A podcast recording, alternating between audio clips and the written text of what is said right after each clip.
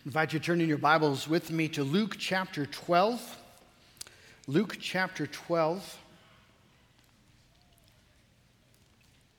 We're going to read the first 12 verses.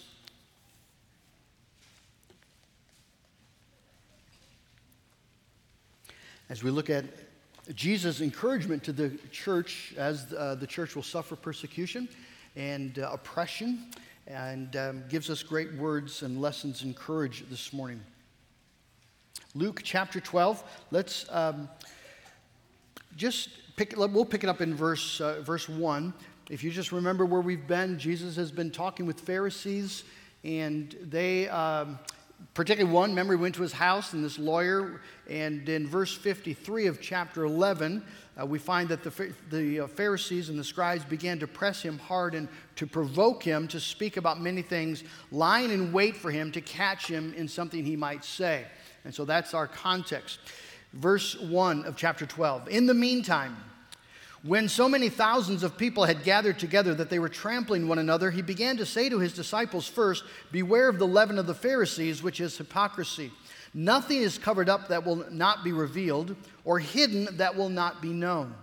Therefore, whatever you have said in the dark shall be heard in the light, and what you have whispered in private rooms shall be proclaimed on the housetops. I tell you, my friends, do not fear those who kill the body, and after that have nothing more that they can do. But I will warn you whom to fear. Fear him who, after he has killed, has authority to cast into hell. Yes, I tell you, fear him. Are not five sparrows sold for two pennies, and not one of them is forgotten before God? Why, even the hairs of your head are all numbered. Fear not, you are of more value than many sparrows. And I tell you, everyone who acknowledges me before men, the Son of Man, will also acknowledge before the angels of God. But the one who denies me before men will be denied before the angels of God. And everyone who speaks a word against the Son of Man will be forgiven. But the one who blasphemes against the Holy Spirit will not be forgiven. And when they bring you before the synagogues and the rulers and the authorities, do not be anxious about how you should defend yourself or what you ought to say for the Holy Spirit will teach you in that very hour what you ought to say. And this morning we'll be looking specifically at verses 4 uh, through 12. As I said uh, just a, a, minute ago, we, uh, Jesus is starting to experience more and more animosity as he goes about his ministry. He's uh, on his way to Jerusalem, the cross is before him.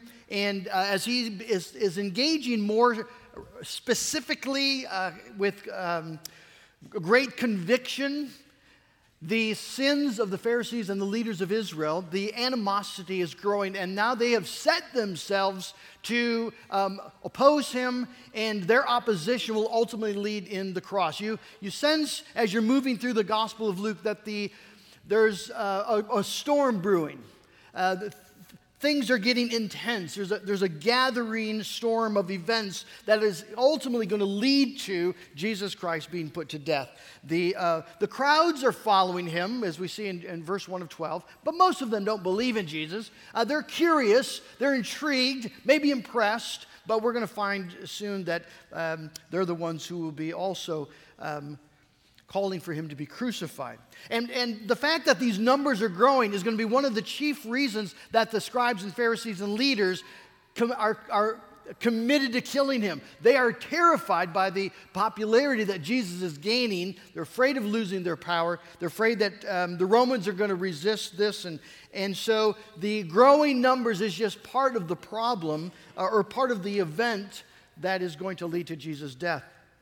Now, Jesus knows that the opposition that he is facing is going to be faced by his disciples, and he never apologizes for it.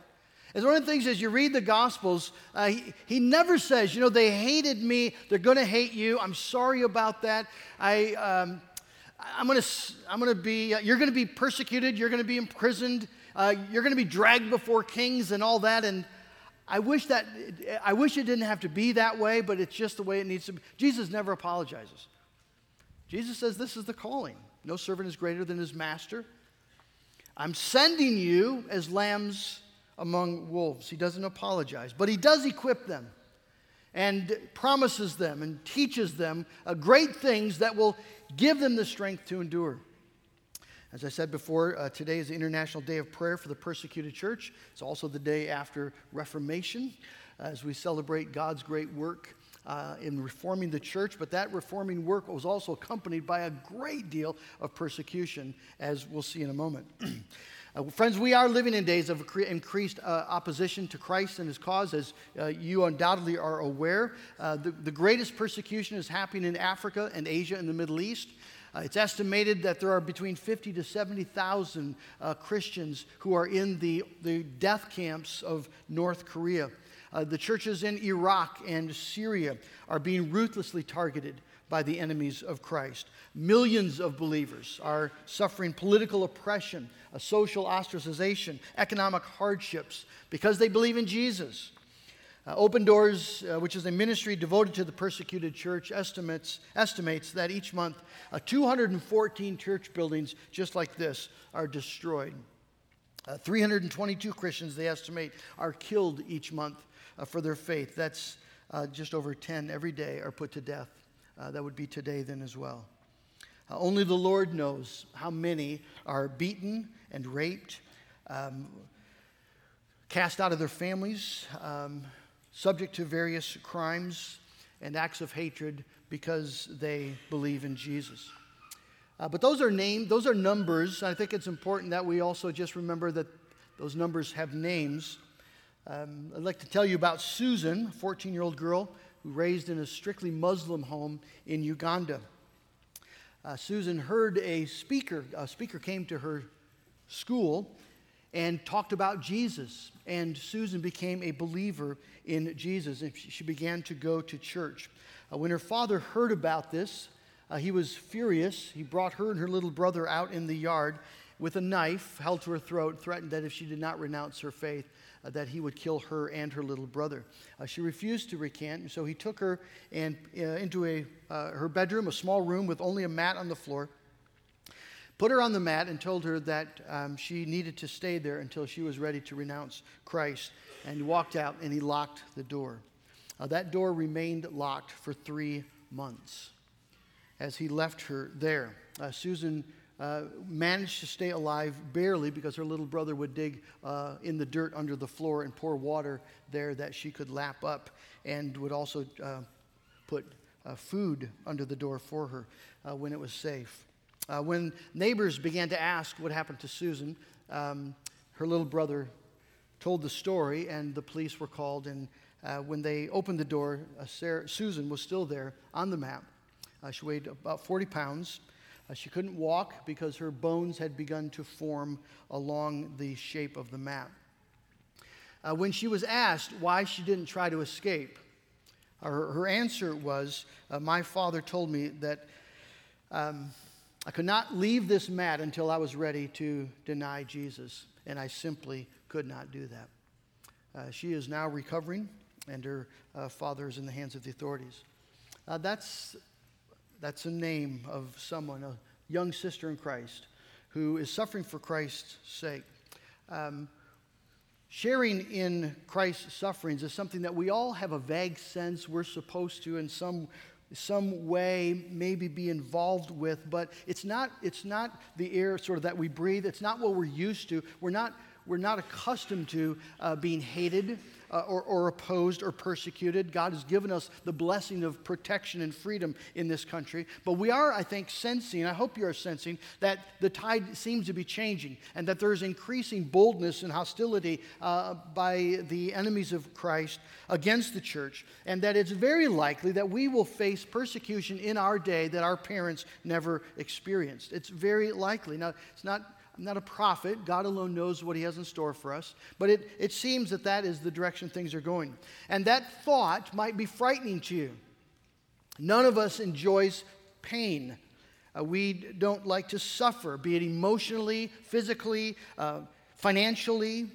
And the prospect of actually facing suffering uh, could be something that just causes a pit to come up in the knot of our stomach, and we just hope that we don't have to experience it. But Jesus tells us that we will experience it in one form or another. And calls us then to endure and to stand and to confess Jesus in the face of an opposing world. He calls us to this. And He gives us then words to equip us, words that we do well to give uh, our, our attention to. Because He's. Um, gives us in these few verses in Luke chapter 12, it gives the disciples then and today wonderful um, insight into spiritual realities, specifically realities concerning the triune God. If you notice that Jesus speaks of the Father and the Son and the Spirit uh, in these verses the Father, verses 4 through 7, the Son, verses 8 through 9, and the Spirit in verses 10 through 12. And so there's a Trinitarian um, reality, a triune God, and, and Jesus will, will talk to us about each person of the Trinity in ways that encourage us to stand and equip us to endure. And so that's what we'll look at this morning. First, the Father's presence, then the Son's um, profession, and the Spirit's promise. The Father's presence. Do not fear those who kill the body, and after that have nothing more they can do. But I will warn you whom to fear. Fear him who, after he has killed, has authority to cast you into hell. Yes, I tell you, fear him. That might not sound encouraging. It sounds threatening, and it is. In one sense, it absolutely is. You see, what Jesus is trying to do in these verses is, is to just give us a sense of the reality, of, of true spiritual reality, how things really are. Isn't it true that we tend to be afraid of all the wrong things? Our fears are almost always misplaced and misinformed. Think of the things that you are most afraid of uh, or things that you just face day to day, the fears that, that you face. We face so often the wrong things. It's not that the things that we fear aren't in some ways harmful or painful, but they're not, they're not things that we ought to be, that we need to be afraid of. And, and Jesus will explain why. Uh, let me give you some examples. We fear um, not getting things that we think we need or that we deeply desire, whether it be a relationship, whether it be a career, whether it be um, financial security, a reputation, certain pleasures and things. When what we ought to be afraid of, the thing that can actually harm us eternally and kill us forever, is the selfishness and the idolatry that lies behind the desires. Don't be afraid of not having things. Be afraid of a heart that refuses to be thankful unless you have those things. That will kill you. Jesus is trying to give us spiritual insight so that we fear the right things. A misplaced fear can kill you. If you uh, don't go to the doctor because um, you just don't like bad news, that will probably kill you. Because the ailment that uh, began as a very small, easily treatable ailment uh, will, will become life threatening.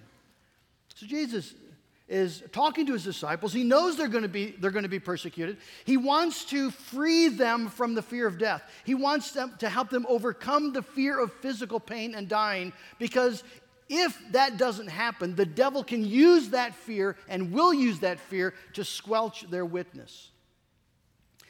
1553, Thomas Cranmer, Archbishop of Canterbury, and a leader of the Protestant Reformation in England, was arrested along with Hugh Latimer and Nicholas Ridley, two other uh, reformers. Uh, Latimer and Ridley were quickly convicted of heresy and sentenced to be burned at the stake October 16, 1555. The Catholic court which convicted them brought Cranmer uh, to a tower where he was required to watch his two friends being burnt alive. That demonstration had its desired effect, and Cranmer uh, recanted both in uh, speech and in a letter uh, his Protestant faith, and he rejoined the Catholic Church. Uh, the thought of such a painful death, you see, was just too much for him to bear. He couldn't do it. And that's exactly what Jesus warns us about. The disciples are going to be persecuted. They're going to be under the constant fear of death. And if they succumb to the fear of physical pain and death, uh, the, the gospel mission will come to a screeching halt. And isn't that the case in our own lives? Isn't it true that the, one of the absolute greatest obstacles to our witness in the world is fear? We're just not comfortable talking about Jesus in a bold public way. We're not comfortable calling people to faith in Jesus Christ when it's so evident that they, they believe strongly in something else. It feels, it feels awkward. It feels intrusive. It, it, it feels maybe arrogant for, to, to say to a convinced Muslim or, or Buddhist or, or pagan, you need Jesus or you will die. You need to come to Jesus Christ. You need to confess your sins. It just doesn't, it doesn't feel right. And, it, and, and we're afraid of what we're going to receive back. We're afraid of, of what's going to happen to us. Ryken points out many Christians are far too easily frightened. They're afraid to take a moral stand at work that might cost them their careers. They're afraid to defend a consistent Christian position in the college classroom or the faculty lounge. They are afraid to challenge their friends when they are going in the wrong spiritual direction. They're afraid to talk to strangers about the gospel. And I just think we all know exactly what he's talking about. It's scary to stand up. You might lose things to take a stand for Christ. So, how do you overcome that? Well, you, Jesus responds to that with spiritual perspective. Fear the right things, he says. Fear the things that free you and motivate you in the paths of life. Physical death is not the thing to worry about. The wrath of God, who can send you to hell after you die, that's what you should worry about. That's what Jesus says. Don't be afraid of this, but I warn you, you most certainly ought to fear the one who can kill you and cast you into hell. Be afraid of that. Don't be afraid of losing your physical life, but be very afraid of losing your soul. The demons fear this. Do you remember that when Jesus remember, uh, went to cast the to, to Gennesaret and the, the man there had the uh, legion, he was full of demons.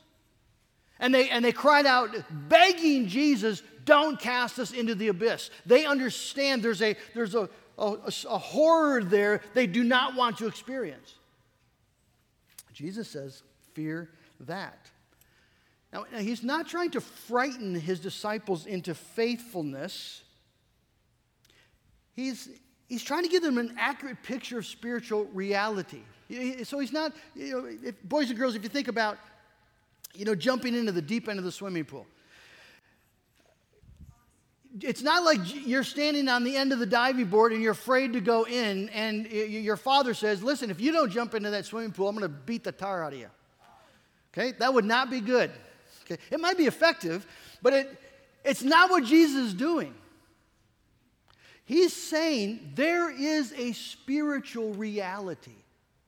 There is a God in heaven who is holy and just and who is committed to responding to everything that is evil with justice. Fear him. Fear him. He's not going away. Fear the one who can send you into hell. Fear what will happen to your soul. You see, your soul, in that sense, is so much more valuable than your physical body because what you do with your soul and in your soul determines what will happen to you, body and soul, when you die. Jesus is simply telling his disciples see things as they are, get your priorities straight. Men are not worth fearing. What's the worst they can do to you? Which, again, doesn't seem helpful. Because the worst they can do to us is exactly the thing that we fear. They can kill us. And Jesus is saying, no, no, no. Don't be afraid of that. Don't be afraid of that. Be armed and guarded and protected with a fear of the one who can cast you into hell because this is the beauty of it. If you are reconciled to him, you have nothing whatsoever to fear. Notice Jesus immediately starts talking about the care of the Father, which it just, it just seems strange in the text. Be afraid of the one who can cast you into hell. Are not sparrows sold for two apiece? Are not, and not one of them is forgotten before God. Why, even the hairs of your head are all numbered. Fear not, you are of far more value than many sparrows. what, is, what is he doing? Why, why are we talking about sparrows? And how does it help to know that God cares about the sparrows? It's, it's, it's nice. It's, I mean, if you sit and you watch the birds, you think that, you know, the Lord cares about all these little birds. That's, that's nice. How does it help? Well, I think it helps exactly this way. It means that God is not ruling this universe in a general sense. He's, he's not overseeing your life in a vague, general way. He knows the hairs of your head and every atom that makes up those hairs. It means, you see, that God's involvement in your life is all the way down to the, the, the numbers of, of hairs you have. It's not a general involvement, it is incredibly specific.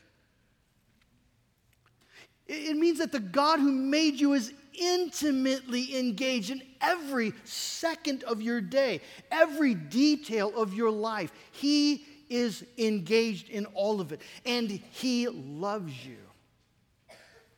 He knows you better than you know yourself. He knows exactly where, the context, the situation that you're in. He knows the trials that you're facing, and He loves you. You have a far greater value than many, many sparrows. So Jesus says, Don't be afraid. If once you've dealt with the great fear, once you've dealt with the one who can cast you into hell, once you're reconciled to Him, don't be afraid. Fear not. You are of more value than many sparrows. Sparrows matter to God, but you matter vastly more. You're the apple of his eye. He delights in you. He's given his own son to die for you. And that, you see, empowers us when you're convinced that the only thing to really fear is hell, and that fear has been removed because of the work of Jesus Christ, and you're reconciled to the Father who gave you to Christ, and the Father values you, it just more than you can possibly know, and is intimately engaged in every detail of your life and your world as sovereign Lord. Well, you don't have to fear people anymore. You don't have to be afraid of what people can do to you. They don't have power over you, no matter what they do. I read just this past week the story of a 16 year old young girl uh, who grew up in Asia in a very a solid Christian home. She was a, she was a vibrant believer. Uh, she left home uh, to go find a good job to help support her poor family. She was um, betrayed by a relative who promised that he was going to help her find a job, and what he actually did was he sold her into sexual slavery. She spent several months being uh, brutalized before she was finally freed. When the rescuers entered her little room, they found that she had written on the wall, The Lord is my light and my salvation. Whom shall I fear? The Lord is the stronghold of my life. Of whom shall I be afraid? When wicked men advance against me to devour my flesh, they shall stumble and fall. Not her. She was standing. Her faith was secure. Her confidence was in God.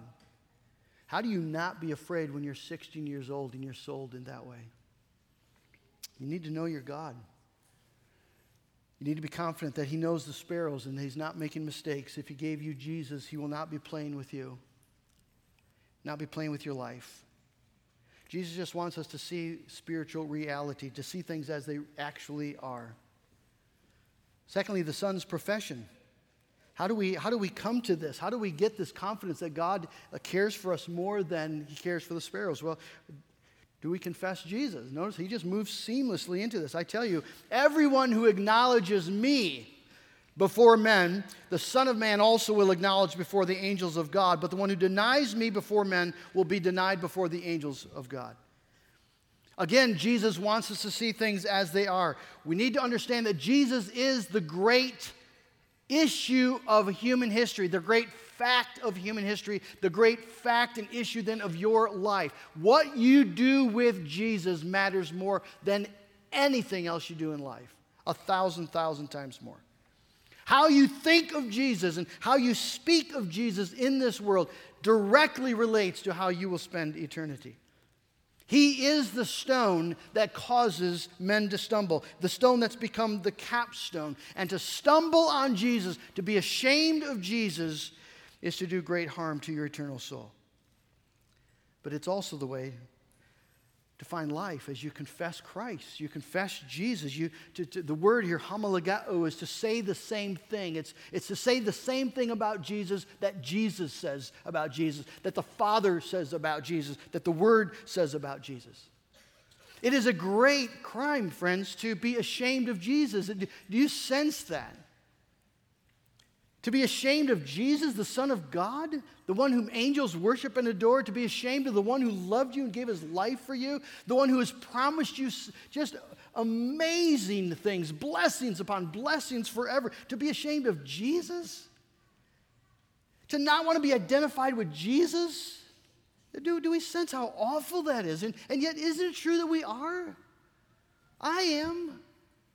I, there's a conversation I know I should have with the, maybe the person sitting next to me on the airplane or, or the person at the grocery store, whatever it might be. And, and I know that I ought to speak up and, and just talk about the gospel. And yet, fear can just absolutely make me clam up. Fear not knowing what to say, fear of how I'm going to be perceived. You've been in situations where you know you're a child of God. You know that your friends are engaged in something they should not be engaged in. You know that you should speak up. You should, you should be the ones to say, guys, we should not be watching this, this movie. What are we doing? We should not be talking like this. What, what, what's going on? Why are we laughing at this? It's offensive to God. We've been bought with blood but you don't because we're ashamed. Friends, we're not the morality police. Okay, we need to have that very clear. We, we don't have the calling of going around telling everyone else what they're doing wrong. But we are the blood bought disciples of Jesus Christ, and we do have a calling in this world to speak for his name and for his cause. And that's what Jesus is talking about. If we don't speak for Jesus, who will?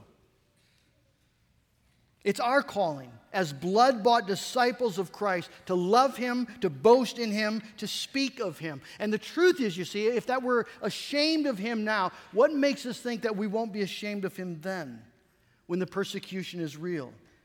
And maybe we're going to really actually lose something. It's just not going to work that way. Again, friends, Jesus just wants us to see spiritual reality. If you confess Christ before men, you're, you're a victor. The God in heaven, who has the authority to cast you into hell, that God pronounces you just and righteous in Jesus Christ. And Jesus himself will confess you. He will speak what is true of you before the, the, the, the, throne of God in heaven. In, in, the, in the courts, in the palaces, in the halls of heaven, Jesus will be confessing you. Let, let a vision for that settle into your mind. Can you imagine that? The second person of the Trinity? Confessing you before his Father in heaven. This one is mine, that one is mine. This one has, has, done so and so by the grace and the power of God. This one bears fruit to the glory of God in such and such a way. It's, it's just magnificent. If we're willing to stand, you see, for Christ's cause, His worth, His glory, His gospel on earth, He promises He will speak on our behalf before His Father in heaven. But the warning there is there as well. If you denounce and uh, disown the Son before men, you will be disowned by the Son. You see, confessing is not an option for disciples. It's not a little accessory you get to add on to the, to the package of Christian faith that, you, that you've bought into. It's not an accessory. Is this settling in on you? How serious this is? Did, are you willing to let the weight of this settle on you? Settle on me? Settle on us? If we don't confess Jesus in this world, we're saying something. And Jesus says those who don't confess won't be confessed. We're saved by faith alone. We're not saved by our works, but the faith, the faith that saves is a confessing faith. Now, again, that doesn't mean we all got to be standing out in street corners. It does mean that as a blood bought disciple of Jesus Christ, you have a calling to not be ashamed of Jesus, to gladly own, yes, I belong to him.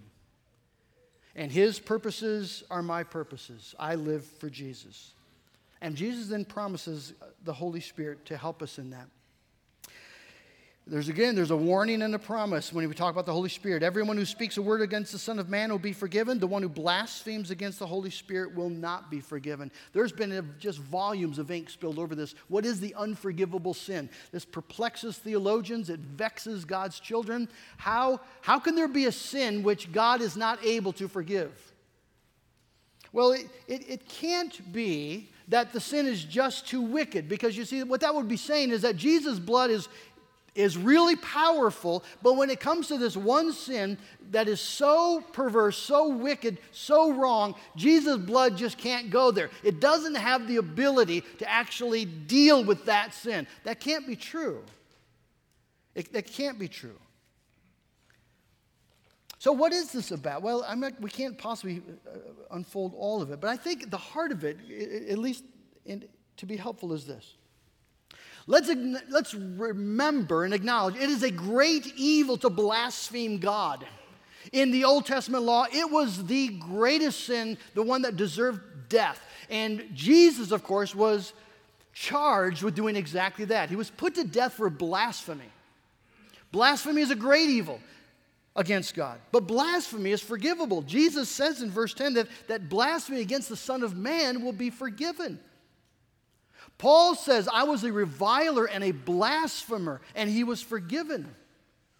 Blasphemy is forgivable. So, why does Jesus say that blasphemy against the Spirit is unforgivable?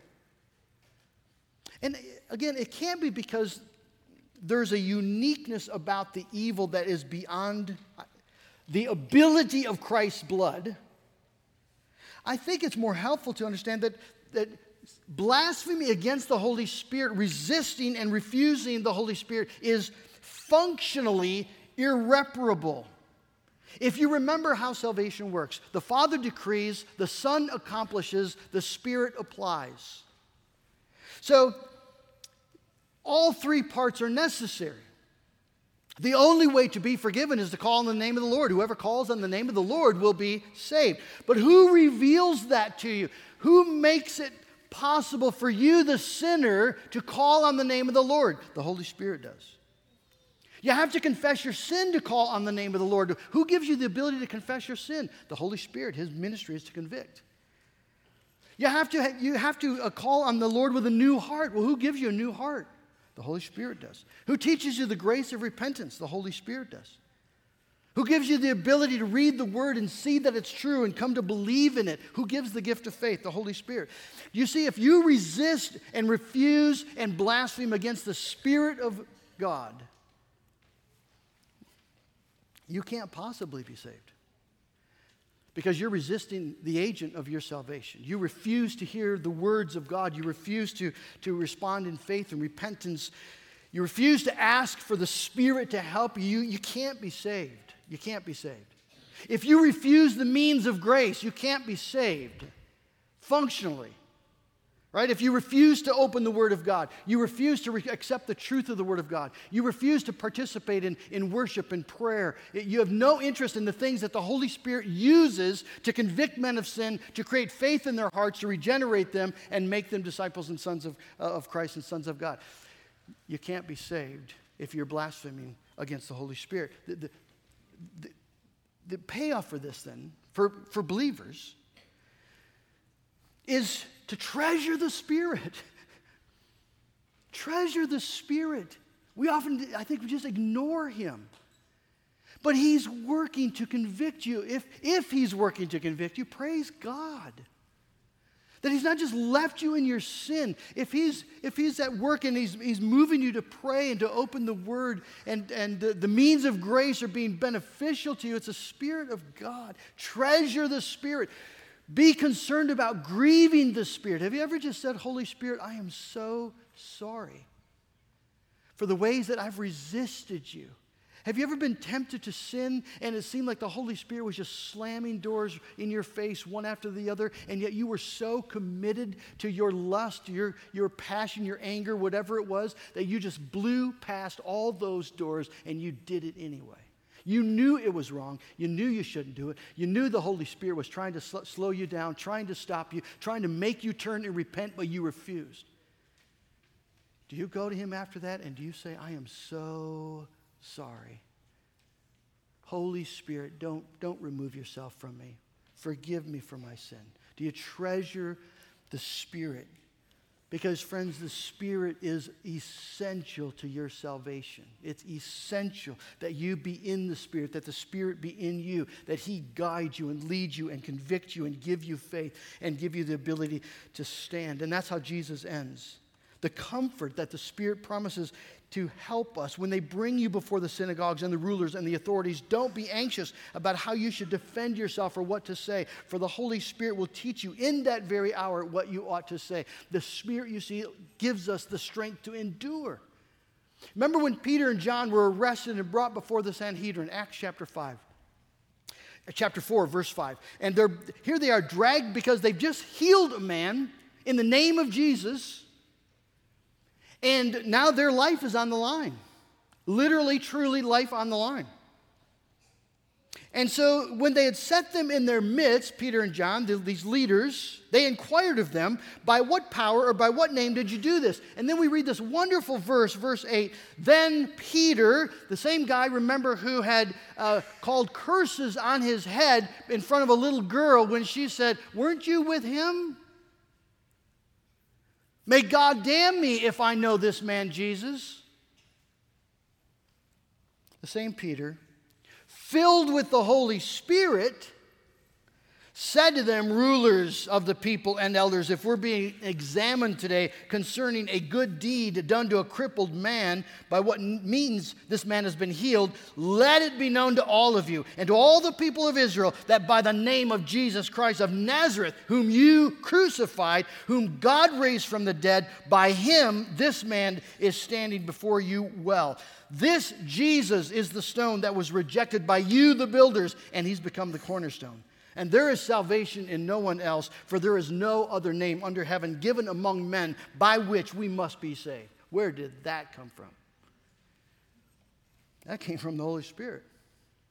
Peter, filled with the Holy Spirit, now has incredible courage to speak the name of Jesus Christ and that there's no other name other than Jesus by which you must be saved. The one whom you put to death is the one that God has exalted. Friends, that's what Jesus promises to do for us if we lean on that Spirit.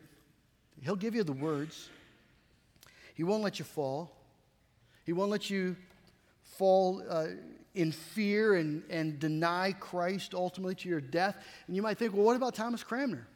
Well, that's the beauty of the story. Thomas Cranmer, remember, um, denied his faith in Jesus Christ and in, in Christ alone.